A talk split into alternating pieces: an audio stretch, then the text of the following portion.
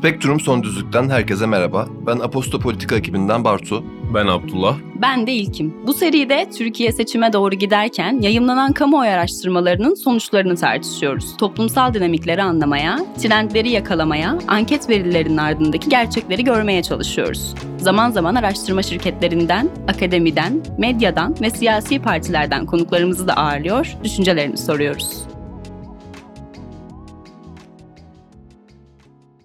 Spektrum Son Düzlüğün bu haftaki bölümüne hoş geldiniz. Yanımda Arayüz kampanyasının direktörü Nevzat Taşçı bulunuyor.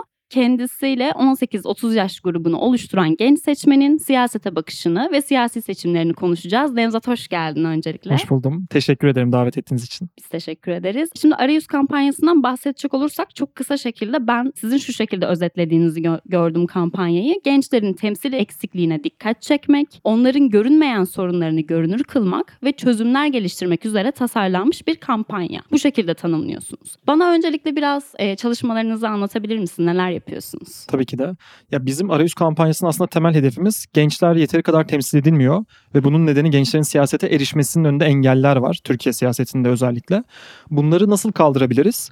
Gençlik politikaları kavramı dünyada yeni bir kavram aslında. Yani Türkiye'de çok daha taze ama dünyada da çok geçmiş olan bir kavram değil. Bunun için nasıl doldurabiliriz? Gençlik politikaları nasıl daha gençlerin sorunlarını çözer hale getirebiliriz? Bunu da düşünüyoruz ve aslında dert ediniyoruz. Bunları çözebileceğimiz, geliştirebileceğimiz farklı etkinlikler, formasyonlar tasarlıyoruz aslında. Yani yaptığımız şey gençlerin öndeki engelleri kaldırırken aynı zamanda onların yetenek setlerine siyasete eklemek, siyasette neler yapabileceklerini, önlerinde çıkabilecek engel, engelleri aslında bir noktada simüle ederek onları hazırlamak sisteme ve bunu talep etmelerini sağlamak. Bunu, Bunu- yapmaya çalışıyoruz. Bunu yaparken aslında sadece gençler üzerinden değil siyasi partilerle de iletişim halindesiniz Kesinlikle. yanlış bilmiyorsam. Biraz bundan da bahsedelim. İyi Niyet Sözleşmesi sizin aslında siyasi partilere götürdüğünüz ve bu konuda katılımı arttırmayı düşündüğünüz onlarla birlikte de bir e, sözleşme yaratarak gençlerin katılımını arttırmak istediğiniz bir olgu. Bunu bize anlatır mısın? Tabii ki de.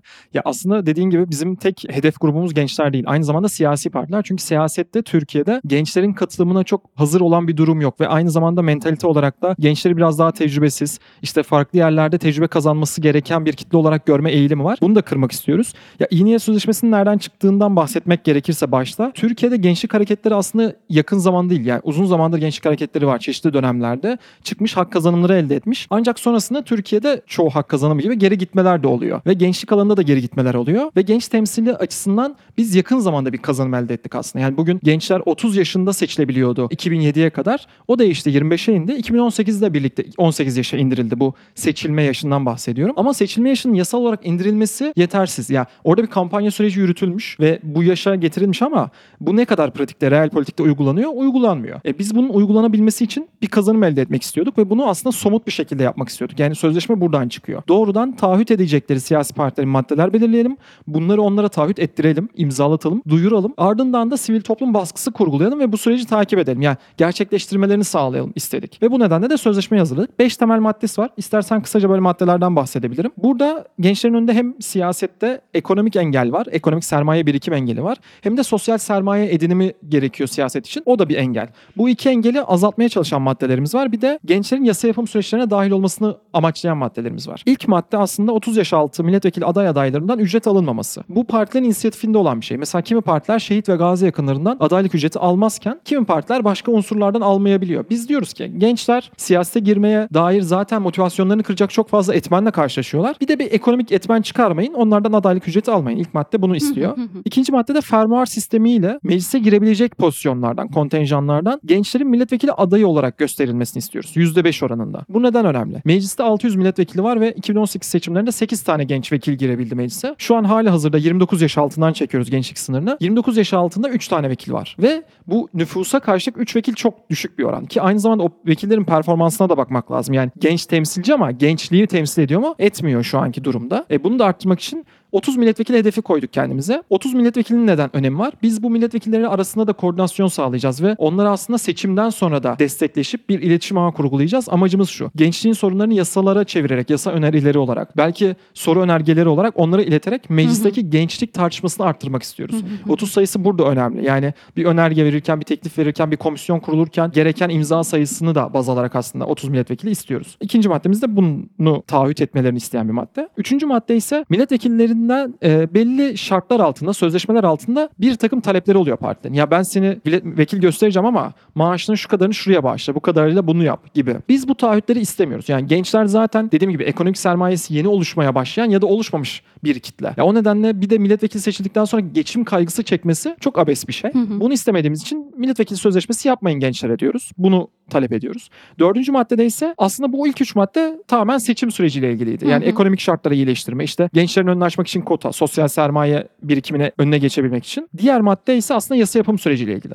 Yasa yapım süreçlerinde şu an Türkiye'de çok kötü bir durumdayız. Ya çünkü başkanlık sistemiyle birlikte aslında yasa yapım süreçlerinde komisyon başkanına çok fazla yetki verildi. Hı. Ve sivil toplumun oraya ifade vermesi, fikir vermesi, görüş vermesi çok kısıtlı hale geldi. Şu an eğer istersek komisyon başkanı diyor ki ben uzman desteği alacağım çağırıyor. Ama onu hiç konuşup durmayabilir. Ya bu kendi inisiyatifinde olan tamamen bir şey.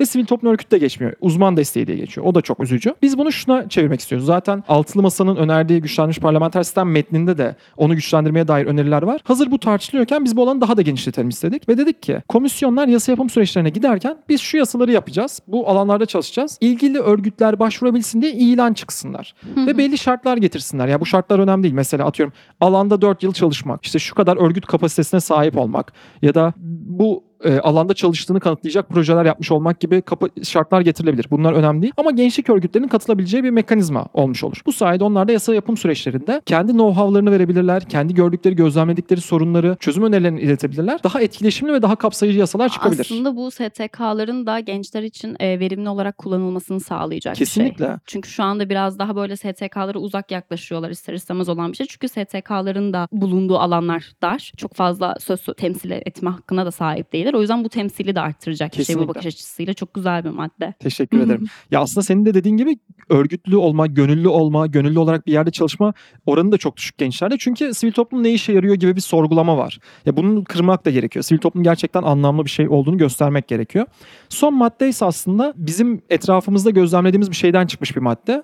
Türkiye'de gençler siyaseti nasıl yapıldığına dair çok fazla görüşe sahip değiller. Bunun nedeni siyaset şeffaf bir şekilde yürütülmüyor. Yani mecliste ne oluyor diye sorduğunuzda aslında ya evet yasa yapılıyor vesaire ama kulis nasıl yapılıyor? Orada iletişim nasıl? Partiler birbiriyle görüşüyor mu? Nasıl bir temas halindeler? Yasa nasıl çıkıyor? Bunların detayına dair bir şey yok. Çünkü kapalı kutu orası. Biz bunu biraz açmak istiyoruz Hı hı. ve siyasetle ilgilenen gençlerin de angaja olabilecekleri alanlar yaratmak istiyoruz. Bu nedenle üniversite öğrencilerine milletvekillerinin yanında yasama döneminde yani 5 yılda her yasama yılında bir yıl içerisinde stajyer alma şartı getiriyoruz. Bunun amacı da 600 vekil var. 600 stajyer olursa 600 genç bu sistemi çözebilir. Ve muhtemelen ilgilisi olan insanlar oldukları için siyasete girmeyi düşünen gençlerse orada bir şeyleri öğrenebilirler. Neyin nasıl yapıldığını görebilirler. Çünkü şu an şu oluyor. Ben partilerdeki genç üyelerle konuştuğumda şunu fark ediyorum. Siyaset hiç beklediğim gibi bir şey değilmiş. Hiç düşündüğüm gibi değilmiş diye. Ya Bunu kırmış oluruz.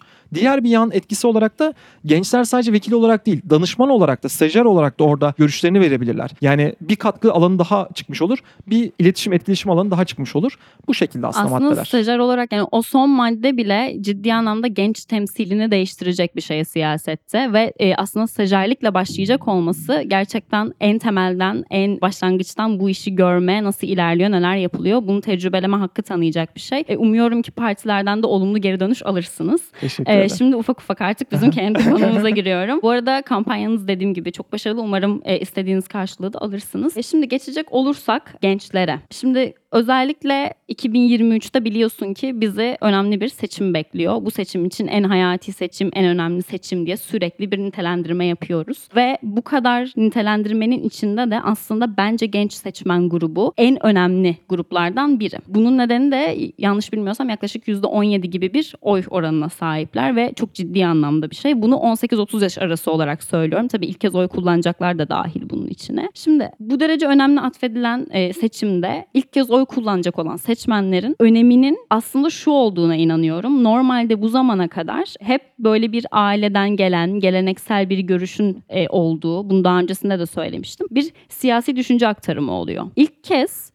bu seçimdeki ilk kez oy kullanacak seçmenlerin bu aktarımla oy kullanmayacağını ve tamamen kendi deneyimleriyle, kendi çevreleriyle ve kendi gördükleriyle oy kullanacağını düşünüyorum ben. Bu yüzden de açıkçası şeyi çok merak ediyorum. Senin bu zamana kadar yürüttüğün bu kampanya sürecinde sen genç seçmenlerin tavırlarını nasıl yorumluyorsun? Çünkü ciddi bir ekonomik kriz var, çok kısıtlanmış özgürlükler mevcut ve zor bir düzlemde aslında ilerliyoruz Türkiye açısından ve birçoğu da aslında ilk kez oy kullanacaklar öğrenci. Yani öğrenci haliyle hem bir ekonomik ekonomik krizi yaşıyor. Sürekli zaten bahsediyoruz barınma krizi var. Aslında bir öğrenim krizi de var. Çünkü üniversitelerdeki eğitimle ilgili de ciddi anlamda sorunlar mevcut. E, bu kadar farklı ve bu sorunların yer aldığı bir düzlemde ne gibi bir şeye sahipsiniz, öngörüye sahipsiniz oy konusunda? Ya aslında dediğin gibi bu kitlenin boyutu bence çok önemli. Yani %17'sini oluşturuyor olması çok önemli. Nedeni de şu. Bu e, %17'nin önemli bir kısmı siyasal yaşantı boyunca sadece AKP iktidarını gördü. Yani başka bir iktidara tanık olmadı. Bu da siyaseten çok büyük bir izolasyon demek aslında. Yani başka nasıl bir yer mümkün, başka nasıl bir yönetim mümkün buna dair bir fikirleri yok. O nedenle de doğal olarak yaşadıkları hayatlarındaki sorunları, sıkıntıların kaynağı olarak hükümeti ve hükümetin politikalarını görüyorlar. Yani bu da zaten doğal bir süreç. Ve bu nedenle aslında genel siyasi tavrı sorduğun için buraya biraz bağlayacağım. Muhalif eğilimi daha yüksek oluyor. Ve aslında dediğine çok katılıyorum. Yani ailelerinin getirdiği belki de o geçmiş mirası, bagajı artık nasıl nitelendirirsek o birikimi kabul etmeme hali var. Çünkü onun yaşadığı sorunlarda farklı partilerin katkıları vardı ve ailesi bunu bak biz bunları yaşadık diye anlatıyor ama çocuk bunu aldığında ya da genç bunu aldığında evde hayır ben benim yaşadığım çok başka bir şey ve bunun bu kadar çeşitli sorumluluğu yok. Bunun bir tane sorumlusu var diyor. E o nedenle daha muhalif olmaya eğilimli oluyor. Bence bizim bu genç seçmendeki handikapımız şu. Yani AKP'ye sıcak bakan çok az bir genç grubu var. Onun nedeni de gerçekten kültürel kodları ve belki de işte aslında bu rant dağıtım sistemiyle alakalı bir şey. Rantı bir şekilde gören ya da oradan fayda sağlayan ailelerin çocukları onları istisna tutuyorum. Genel gençlik içerisinde muhalif taban çok güçlü. Muhalefete muhalif olarak apolitize olma eğilimi de çok güçlü. Yani tümden siyasetten soğuma. Ya tamam bu çok kötü. E bu da kötü, bu da kötü. O zaman ben gitmeyeyim gibi bir tepki durumu var. Bence asıl e, burada dikkat edilmesi gereken unsur bu. Ya arayüz kampanyasında da aslında gördüğümüz ve dikkat ederek yaklaştığımız ve aslında dönüştürmeye çalıştığımız şey gençlerin apolitize olma durumu. Hani gençler apolitik mi goy goyundan bahsetmiyorum. Çünkü gençler apolitik değil. Gençler politikacılara sinirli. Siyaset kurumuna sinirli. Ne yapacaklarına dair başka bir şey düşünüyorlar. Bu onların apolitik olduğu anlamına gelmez. Ama seçimde kararsızlığa ya da protestoya dönüştürebilir. Ve o zaman bir sıkıntı çıkabilir. Yani o nedenle onlara dair bir politik üretmek gerekiyor. Ben senin anlattığında bu arada bir sürküle bir durum görüyorum. Şimdi yani bahsettiğin şey şöyle bir şey aslında. Aileden miras kalmış belirli bir takım görüşler var. Bu görüşlerin öğretildiği bir genç grubu var ama bu gençlerin ger- gerçekliği çok farklı. Ve bunun üzerinden bir değerlendirmede bulunuyorlar. Bir şey bulmaya çalışıyorlar. Kendileri için doğru yolu arıyorlar ama bu sırada gerçekten kendilerinin temsilde edilmediğini görüyorlar. Çünkü senin de söylediğin gibi ailenin sana aktardığı siyasi siyasi görüşün aslında onun yaşadıklarının üzerinden gelen bir siyasi görüş. Yani sen bunu yaşamadın. Sen bambaşka bir gerçekliğin içindesin. Ve e, bunu arıyorsun aslında. Benim gerçekliğimi görecek bir insan arıyorum ben. Ben şu anda mesela hiçbir gencin şey tartıştığını düşünmüyorum işte. Hani başörtülü üniversiteye girebiliyor muyuz, giremiyor muyuz? işte ya da ne bileyim alkol camide alkol alındı mı, alınmadı mı? Bunlar değil yani. Belki de şu an kalacak evine verecek yani verdiği parayı, kira ücretini ya da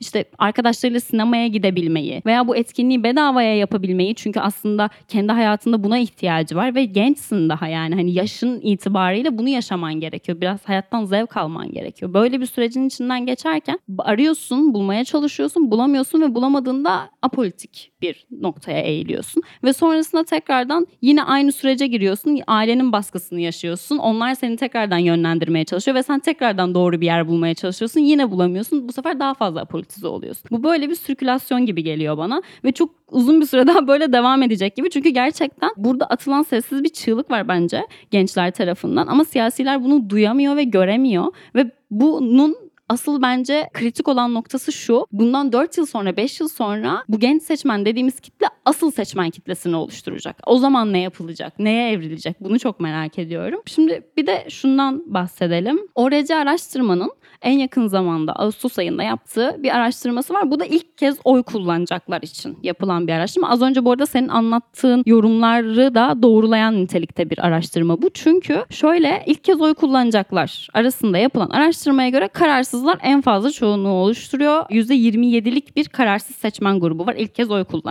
kullanacaklarda. Bunun ardından partilerde %22,5 ile CHP geliyor. Daha sonra %18,6 ile İyi Parti geliyor ve %12'ye yakın AK Parti alıyor oyu. Şimdi burada iki tane kritik durum var bence. Birincisi şu, kararsız seçmenler. Şimdi normalde biz podcastlerimizde konuşurken de kendi aramızda konuşurken de genelde genele dağılan daha doğrusu kararsızlar için şeyi söylüyoruz hep. Yani iki parti arasında da kalmış olabilir. Veya işte hani adayın ismini bilmediği için kararsızdır. Aday ismi açıklandıktan sonra kararını verecektir. Ama genç seçmende ben bunun böyle olduğunu düşünmüyorum. Genç seçmen bence gerçekten oy verecek parti bulamadığı için kararsız. Ve bu noktada ben muhalefeti suçluyorum. Çünkü e, şu anda az önce senin de söylediğin gibi yani zaten muhalif olarak ilerleyen bir seçmen grubu var burada. Yani hali hazırda zaten karşıt. Bunu çekmek de aslında onların elinde ve bunu yapabilirler. Bunu sence niye yapamıyorlar ve yapılması gereken şey ne? Ya burada aslında şöyle bir akış var. Ben onu da söylemek isterim bu anketlerde özellikle. Ya burada ya gençler arasında birinci parti CHP çıkıyor ya da kararsızlar çıkıyor. Bunun nedeni de şöyle okumak lazım. Yani ana muhalefet partisi CHP ve özgürlükçü bir tutumu var. O yüzden var olan durumlarda özgürlükleri kısıtlanan gençler bunaldıklarında, boğulduklarını hissettiklerinde CHP'ye gidiyorlar. Ama CHP'nin inişli çıkışlı bazen e, politikaları, söylemleri işte bazıları tutuyor, bazıları tutmuyor. O durumlarda da kararsızlara geri dönüyorlar. Yani böyle bir gel git durumu var. Aslında burada bence zaten CHP'yi seçmelerinin nedeni de dediğin gibi direkt ana muhalefet olduğu için. Yani Evet. kurtulursak bu aslında bir- şekilde kurtuluruz düşüncesi. Yani bu böyle bir e, düşünce vardır ya hani Evet. e, bu var e karşısında ne var? Bu ABC partisi ne olduğu önemli değil. A partisini eğer bir şekilde çıkarmak istiyorsan ve daha fazla oyu B partisi alıyorsa e iyi o zaman hani ona oy verelim. Yani bu şey değil ben seçiyorum değil de karşıdakini göndermeye çalışıyorum. Kesinlikle bu da bir emanet oy E, aslında evet, yani. evet. Ve gençlerin emanet oyu. Orada da şey bekliyorlar yani ben tam sana vereceğim ama karşında ne olacağı bekliyorlar. E, Burada şey önemli. Az, az önceki söylediğin şeye de bağlayacağım aslında. Göremiyorlar, duyamıyorlar hikayesine. E, siyaset dönüşmeye başladı. Gerçekten son 3 yılda ben siyasetin dönüştüğünü düşünüyorum. Eskiden gençlerin olmadığı masalarda gençler ne sever diye belli şirketlere yapılan araştırmalar, işte PR çalışmaları sonucunda gençler bunu sever. Ne sever? İşte animasyon karakter sever, bas animasyonlu videoyu falan gibi bir pozisyondaydılar. Bu kırıldı ve şeye geldi yani. Gençleri dinliyorlar. Mesela dikkat edin birçok genel başkan gençlerle buluşma etkinlikleri yapıyor. Çok düz- e, fazla sayıda e, düzenli şekilde artık dinlemeye başladılar. Ama hala yetersiz. Dinleyecekler, anlayacaklar, anladıklarına çözüm önerisi üretecekler, onları anlatacaklar ve uygulayacaklar. Bu çok basamaklı bir iş. Biz zaten kampanya olarak burada şey devreye sokmaya çalışıyoruz. Sen bunu yapmak yerine etrafına genç bir çeper oluştur. Gençler zaten biliyorlar ne yaşadıklarını. Onlar direkt çözümü sana anlatsınlar. Ya iki basamak, üç basamak birden atla. Burada bu önemli. Yani gençlerin sayısının artmasının nedeni de bu aslında. İnsanlar şey diyor. Üç tane daha genç milletvekili olunca ne olacak? Şu olacak. Gençlerin sorunları daha tartışılır hale gelecek. Gençlerin sorunları ana akımlaşacak. Ya şu an biz televizyonu açtığınızda özellikle klasik basını açtığınızda göremiyorsunuz gençlerin sorunlarını. Ya mesela Aposto gibi işte daha genç odaklı daha doğrusu genç odaklı doğru bir tarih olmadı da daha genç işlerde görüyorsunuz bunları. Ya bunun nedeni buradaki insanların da genç olması aslında. Kesinlikle öyle. Yani bu bu arada meclis için de aynı şey geçerli. Şimdi yani 50-60 yaşındaki bir insanın yani bundan yaklaşık 30 yıl önce üniversiteye gitmiş ve orada çok bambaşka sorunlar, sağ sol kavgasının içinde bulunup barınma krizi yaşamamış bir insanın kalkıp orada barınma krizini konuşması mümkün değil. Aynen öyle. Yani bunu ne kadar yapmak isteseler de realiteden uzak bir şey bu. Bunu sadece duyduğuyla konuşabilir ama orada bunu yaşamış, deneyimlemiş veya çevresinde ciddi anlamda bu krizin içinde bulunan bir insanın gidip bunu anlatması bambaşka bir etki yaratacak bir şey. Buna Kesinlikle. kesinlikle katılıyorum. Sana şunu sormak istiyorum merak ettiğim için. Ben son dönemde özellikle Kılıçdaroğlu'nun gençlerle iletişimini oldukça iyi olduğunu düşünüyorum. Çünkü gerçekten senin söylediğin noktada dinleyip anlama kısmını şu an çözüm üretme kısmına gelemedi ama dinliyor ve anlıyor bence. Yani o ilk ikiyi yapıyor en azından. Bunun dışında Erdoğan'ın da mesela Cumhurbaşkanı Erdoğan da ciddi anlamda gençlerle temas kurduğunu görüyoruz. Bunu çok uzun zamandır yapıyor aslında. Hatta Kılıçdaroğlu'ndan da öte düzenli olarak bir genç buluşması yaptığı televizyon kanallarında yayınlanıyor. Onları dinliyor. Tabii hani ne kadar doğru iletişimler kuruluyor orası ayrı ama bir şekilde yapılıyor sonuç olarak. Biz bunu görüyoruz. Senin e, mesela şu siyasetçi bu konuda iyi dediğin herhangi örnek gösterebileceğin bir siyasetçi var mı? İyi iletişim kuruyor diyeceğin. Ya, iletişim konusunda aslında bu buluşmaların ya dediğin gibi Kılıçdaroğlu'nun bence öne çıkan noktası oydu ya. Dinlediğini ve dinlediğini göstermeye çal- çabası çok insanlar Hı hı. tarafından takdir ediliyordu. Erdoğan'da ise şu var bence. E, dışarıya yönelik gençler şu an dünyaya entegre ve dünyayı görüyorlar. Hı hı. Ama dünyayı gördüklerinde kendilerinin geri kaldıklarını da hissediyorlar. Ya, ya- yaşayamıyoruz biz. Hayatta kalmaya çalışıyoruz ya. Burada işte o gençlerin bir kısmına şey gerekiyor. Ben Avrupalıyı şurada geçiyorum. Ben Amerikalıyı burada eziyorum gibi bir argüman gerekiyor. Erdoğan o argümanı sağlıyor. İHA'dır, SİHA'dır. Bakın Hı bizim ordumuz şöyle yapıyor, böyle yapıyor. Zaten o tabandaki insanlar da o ezilmişlik duygusuyla aslında onun argümanlarına sarılıyor. Bence orada da öyle bir iletişim var. Yani Erdoğan gençleri orada oradan yakalıyor. E-spor turnuvası izlediği için değil. Gençlere başkalarına satabilecekleri malzemeler anlatabildiği Hı için yakalıyor, yakaladığını düşünüyorum ben. Ama doğrudan gençleri gerçekten tutuyor, yakalıyor dediğim bir lider şu an aktif siyasette yok. Hı hı. Demirtaş var. Demirtaş'ın söylemleri ve anlatıları gençlere hitap ediyor. Onun nedeni de bence Demirtaş'ın da gerçekten aslında daha görece genç olması. Yani çünkü siyasette aslında liderleri böyle bir jenerasyon jenerasyon gruplara böldüğümüzde Demirtaş en genç jenerasyona giriyor işte. Lider olarak sayarsak İmamoğlu'yla birlikte. Ya bunun nedeni gerçekten onlar tartışmalara biraz daha yakınlar. Ve o tartışmalara yakın olmanın getirdiği bir avantaj var. Gençlik hareketinde de şöyle bir sıkıntı var aslında. Az önce söylediğinde onu ekleyecektim. Buradan oraya Hı hı. bağlayayım.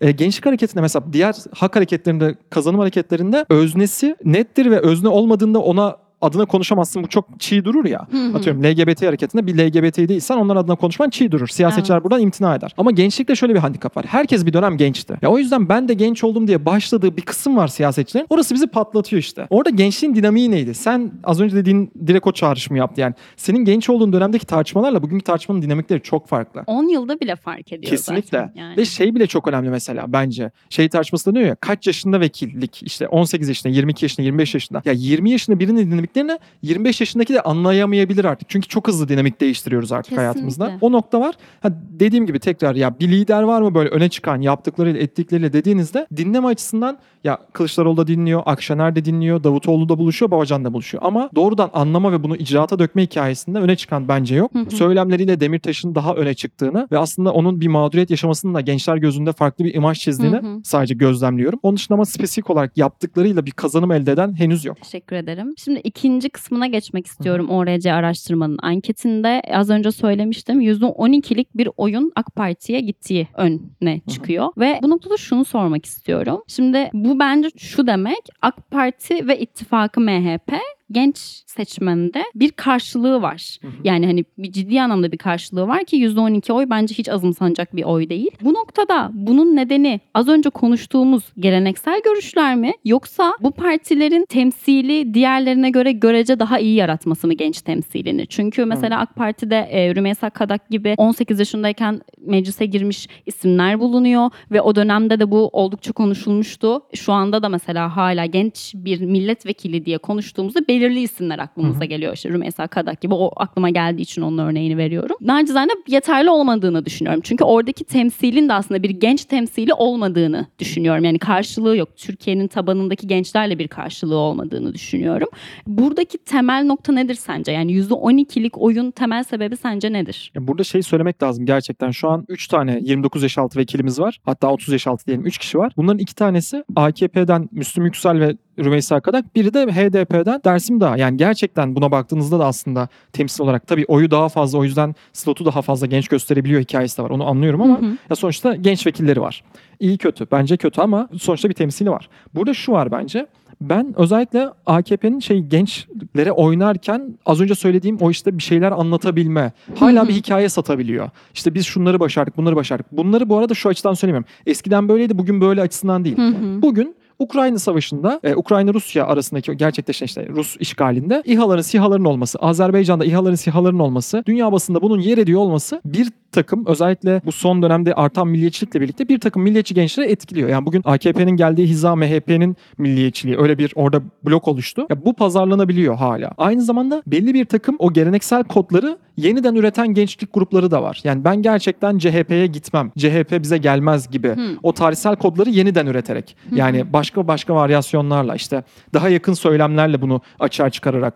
işte CHP'nin yaptığı açılımları ya bunlar oy almak için yapıyorlar. Bunlar aslında böyle düşünmüyorlar gibi e, iddia edenler de var. Hatta bunların şöyle bir e, tezat da tezat demeyeyim de böyle şöyle bir handikap da oluşuyor. CHP başörtüsü çıkışı yaptığında ya da işte CHP işte Kılıçdaroğlu kapsayıcı bir konuşma yaptığında orada partide rahatsız olan insanlar da tersine açıklamalar yapabiliyor ya. İşte Hı hı. bu çocuklar, bu gençler o açıklamaları alıp bak hala taban böyle düşünüyor. Bak hala CHP'nin içindeki insanlar böyle düşünüyor. Kılıçdaroğlu ayrı olsa da onu ikna edememiş diyerek kullanıyorlar. Bu da o kavgaları yeniden üretiyor aslında. Öyle bir kitle olduğunu da düşünüyorum. Ya bence bu ikisi ve en başta söylediğim rant mekanizmasından hala bir şekilde geçinen, Avrupa'ya giden, iyi bir hayat yaşayan gençler var. Ya onlar için sorun yok AKP'nin yarattığı kendi hayatlarında. O yüzden iktidara daha hızlı kanalize oluyorlar. Bu kitleler birleşimi bence o %12'yi oluşturuyor. E, aslında şöyle bir e, düşüncem vardı. Bu konuda mesela seninle tartışabiliriz diye düşünüyorum. Ben özellikle son dönemde yani ilk kez oy kullanacak seçmenler için özellikle şunu düşünüyordum. Normalde biz mesela e, bir ideolojiyle yetiştik. Yani ciddi anlamda bir ideoloji vardı ortada işte.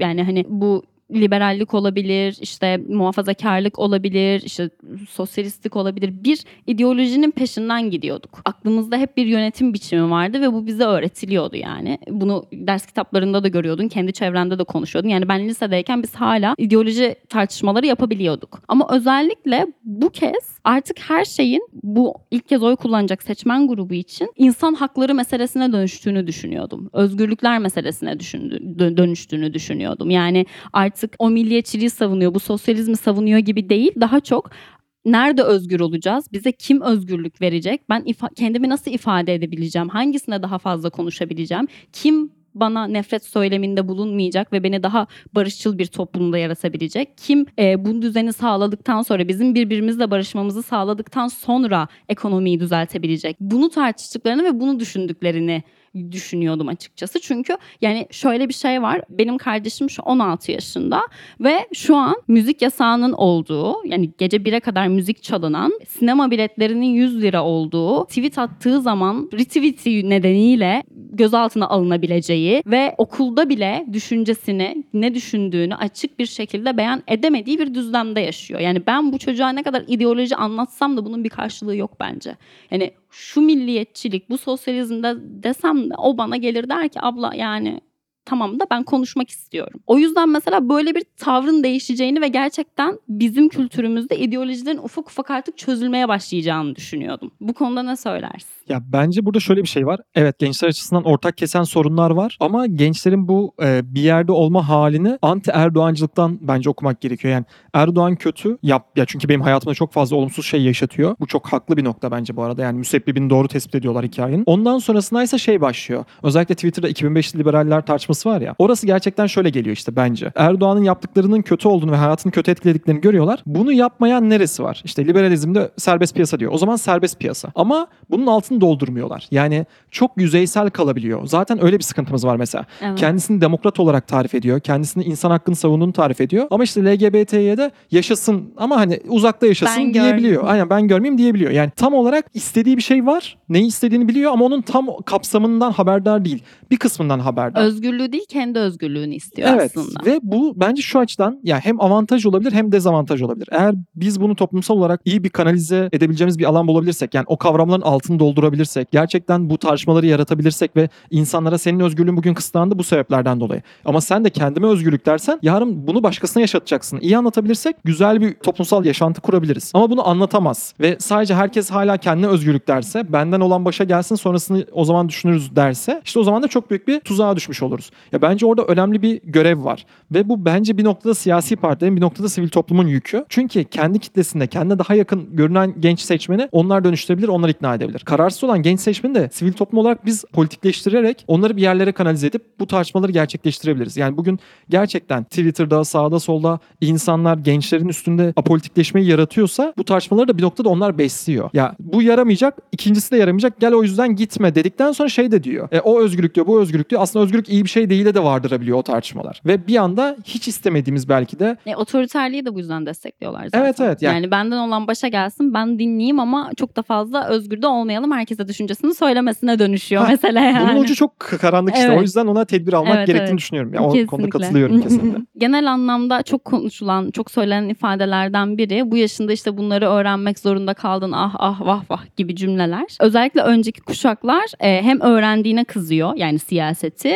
E, bir yandan şey diyorlar işte hani öğrendiğine kızıyorlar. Bir yandan da işte ne biliyorsun ki sen diyorlar. Yani öğrendiğini kabul ediyor ama sonra da dönüp diyor ki aman sen de ne biliyorsun. Şimdi böyle zıtlıklarla gençlerin üzerinde gerçekten bir baskı oluşuyor. Ben e, bu ülkenin vatandaşı olan herkesin siyaseti ucundan kıyısından bir şekilde bilmesi gerektiğini düşünüyorum. Yani o kadar fazla dahil olmak zorunda değil kesinlikle ama yine de temel anlamda bazı şeylerin bilinmesi gerektiğini savunuyorum. Burada da yani özellikle genç kesimin siyaseti izlemeleri ve okulmaları gerektiğine inanıyorum. Şimdi sence şunu sormak istiyorum. Buna geleceğim. Gençlerin böyle bir düzende, böyle bir zamanda siyaseti öğrenmek zorunda kalması gerçekten ah ah vah vah bir durum mu? Yoksa bu gerekli miydi? Yani bunu yapmamız gerekiyor muydu? Bence üzülecek ya da ah vah çekecek bir durum yok. Aksine iyi bir durum var. Yani nedeni şu. insanların politik bilinci artıyor. Ya bu daha iyi siyaseti doğuracak günün sonunda. Ya hep şey döngüsü var ya. Zor zamanlar güçlü insanlar doğuruyor. Güçlü insanlar güzel zamanlar yaratıyor. Güzel zamanlar güçsüz insanlar yaratıyor. Güçsüz insanlar zor zamanlar doğuruyor. Biz şu an güçlü insanların doğduğu dönemdeyiz bence. Yani o açıdan politik bilinç yüksek. İnsanlar ne istediğini daha iyi anlamaya en azından konumlandırmaya çalışıyor. Bu güzel bir yarın getirecek bize. Ama işte bunu doğru kanalize etme hikayesine geri geliyorum. Doğru kanalize edip iyi kullanmamız gerekiyor. Yani bu bir fırsat bence.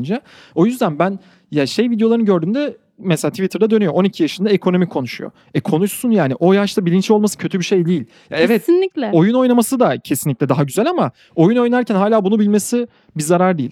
Eğer biz bunu doğru bir şekilde o çocuğun daha fazla yılını çalmadan yaparsak ya orada bence bunu bilmesi, bunu konuşması kötü değil. Ya hayatını yaşayıp yaşayamaması orada kötülük e, kriteri olabilir. Belki krizlerle değil de eğitimle öğrenmiş olsaydı bu Ha, bizi daha kesinlikle. fazla mutlu en güzeli olurdu. Aynen en güzeli olurdu ama var olan durumda o kadar iç karartıcı değil yani. Onu öğrenmiş olması iyi bir yarının geleceği anlamına gelebiliyor bence. Umarım linç yemem bundan da. Spektrum Son Düzlüğün bu haftaki bölümünde Nevzat bize eşlik etti. Çok teşekkür ederiz. Ben teşekkür ederim hem sohbet için hem davet için. Bir sonraki bölümde görüşmek üzere. Hoşçakalın. Müzik